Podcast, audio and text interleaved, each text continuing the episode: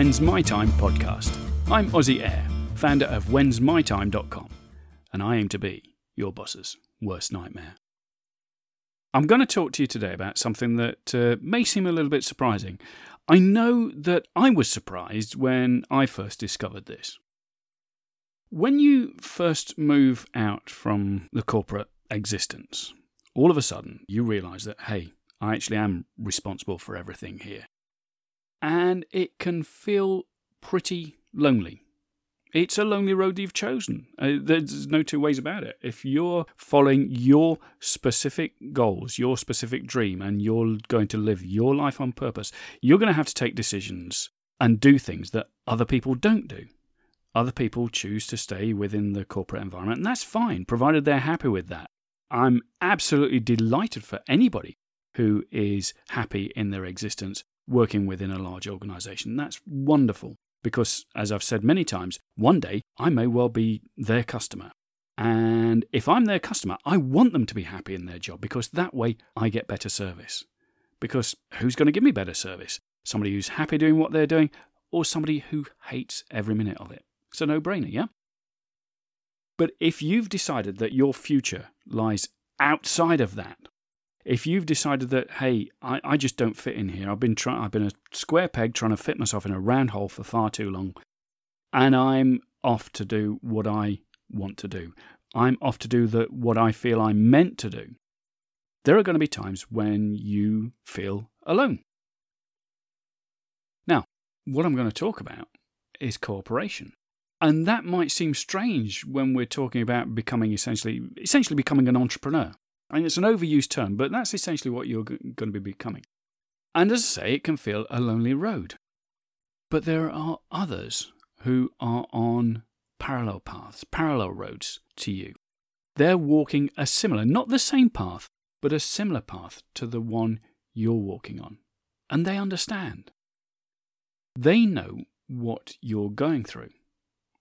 Here's where it really struck me because I thought I thought, in my ignorance, that anybody who was on a similar path to the one I was on would be a competitor. And yes, they are. They are competitors. But what I thought that meant was that there would be a barrier between us, that there would be something that prevented me helping them and prevented them helping me because, well, it makes sense, doesn't it? If they're going out to try and attract the same people that I'm trying to attract to my business, of course they're competitors. And of course they won't want to help me, will they? Well, here's the really weird thing because most cases it's not like the corporate environment. Well, if it was, why why would we bother leaving it?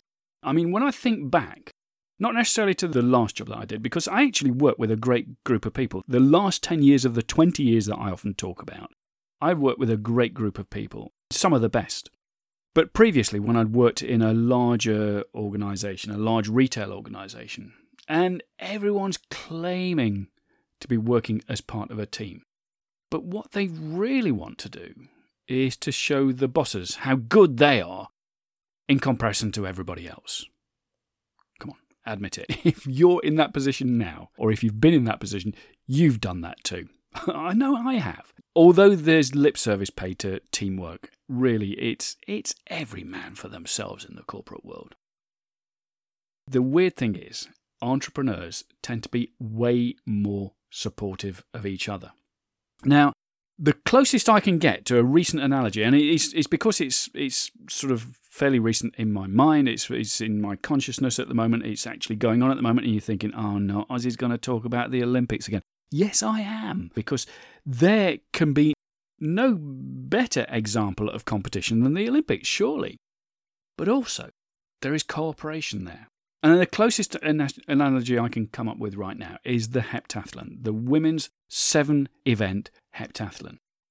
Now, if you watch that, you will know at the end, at the very end, when it had all finished, all the points had been totted up, they knew who'd won, who'd got gold, who'd got silver, who'd got bronze, and who had come in last place.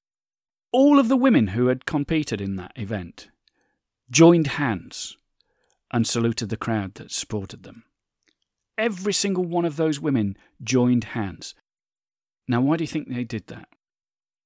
Even more than all of the women joining hands at the end, there's an additional episode in all of this that I want to point to, which was during the competition. It was during the high jump event, and there was Katarina Johnson Thompson, young British competitor, and there was Nafi Thiam, a young Belgian competitor, and they were the only two left in the high jump event. With the bar set at 1 meter 95, Kat went clear. Nafi, however, failed on her first two attempts, so she had one attempt left. Now here's the thing. When it came to Nafi's final attempt, Kat led the crowd in the rhythmic clapping during Nafi's run up and no one cheered louder than Kat when Nafi sailed clear on her third and final attempt. Both athletes then went on to clear 1 meter 98, Nafi on her first attempt and Kat on her second attempt, and Kat incidentally set a new British record in doing that. No British woman had ever jumped higher. But here's the thing Kat's delight in Nafi's success at 1 meter 95, in her being able to stay in the competition as her competitor, was genuine. Nafi actually went on to beat Kat in that. In fact, she went on to win the entire competition. But Kat cheered her, and it was genuine. It wasn't because the cameras were there. She was delighted to see her fellow competitor clear that height. Now, why might that be? And why might they all have joined hands at the end? Well, I've got a theory about that. You see, we all know what these athletes have gone through. We all know on an intellectual level the sacrifices they've made.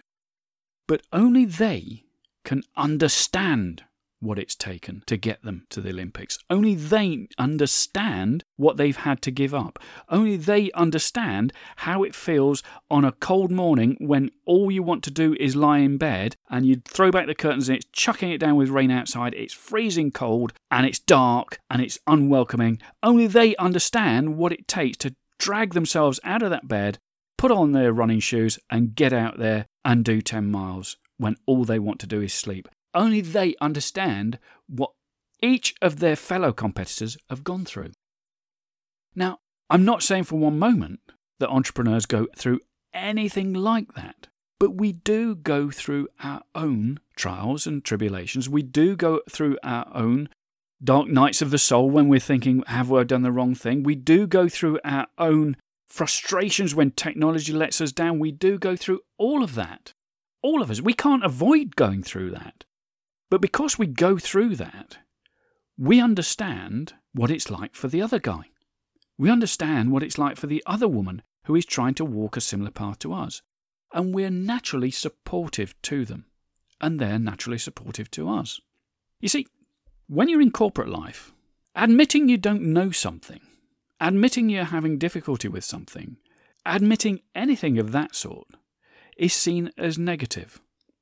If you go to a fellow entrepreneur and say, hey, I'm having difficulty with this, I don't quite understand what's happening with that. Um, I'm thinking of doing this, but I, I, I seem to have a missing piece. Have you come across a similar thing? That person you asked does not see that for one minute as a weakness. He or she will see it as a strength because he or she will recognize that what you've done is you've understood that there's a part missing in your personal jigsaw he or she will understand that you're taking this seriously and you want to put this right. You want to succeed.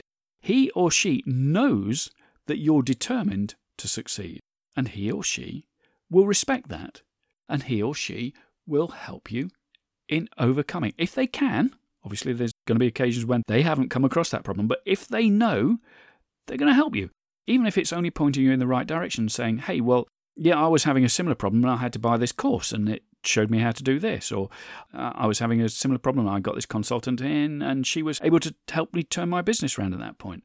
But they know and understand. See, there's a difference between knowing and understanding. They know and understand what you're going through. And they totally understand that if you're prepared to fess up and own up to your ignorance, if you like, own up to your own shortcomings, that's a strength. It's not a weakness. Another thing that may surprise you some way down the track, because you've got to build your own track record, you may even find yourself embarking on joint ventures with someone who, to an outsider, might seem to be your direct competitor. So, The whole point of this exercise is to say if you're scared of this, this idea that you're going to be ploughing a lonely furrow, walking a lonely road, well, you are, but you've only got to look to the left or right of you and you'll see that there are other people doing exactly the same thing. They're walking similar paths. Not the same path, but they're walking similar paths. They're ploughing similar furrows. And they're meeting similar challenges. And guess what? They've all got different skills. You've got different skills from them, they've got different skills from you. You've all got something you can bring to this party. And you can share that knowledge. And people will be prepared to share that knowledge with you. While you know that in many podcasts I've said, what I'd much prefer you to do when you're starting out in business is learn how to do all this stuff yourself. Part of learning how to do stuff is finding the right people to teach you how to do stuff or to point you in the right direction to learn how to do that stuff. I still say you should learn how to do all this stuff yourself. Later on, you can outsource it, but initially, learn how to do this stuff yourself. None of this flies against that. It's supporting you learning how to do this stuff. And it's supporting you when there are times when you're thinking, this just isn't working, maybe I'll give up. No, no, no. Just look for somebody who has encountered similar difficulties and found a way of overcoming them. And ask them, how'd you do it? And nine times out of ten, they're going to tell you. Yeah, you will come across the odd one who keeps their cards close to their chest and who doesn't want to help. Guess what? They don't tend to hang around long because they don't get the support when they need it. Talking of asking for help, I'm going to ask you now. Yesterday, I was checking the stats for this podcast, and I've been blown away by how successful it's been so quickly. And thank you for that. If you're one of the people who have left a review, if you're one of the people who have told your friend about it, if if you've got the word out in some way or other, I owe you an enormous debt of gratitude. Thank you so much. But I'm going to ask you for a little bit more help because when I checked the stats yesterday, I was genuinely humbled to realize that this podcast is now being listened to on every continent on this planet. Can you imagine that? Every continent on this planet, apart from one, and that's Antarctica. Now, that's hardly surprising, is it? Because the, the population of Antarctica is pretty small. And at this time of the year, that I'm recording this on 18th of August 2016, this is still, as far as I'm aware, the middle of, or close to the middle of the Antarctic winter. And so I don't think there are too many people down there enduring the cold, dark winter nights. But there are some. Here's where I'm going to ask you to help. If you happen to know someone who is working on one of the scientific surveys down in the Antarctic, or know someone who knows somebody who is working down there, and you just think that they might like to listen to something fresh and new, pass on the message to them that they should check out When's My Time on iTunes.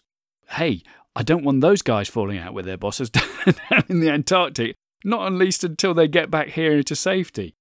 But you know what I'm saying. It, this is not just for people who don't like their jobs. This is for people who are trying to work out when's my time to do the stuff I want to do. Now, I'm guessing that a lot of those guys down in the Antarctic have found their time.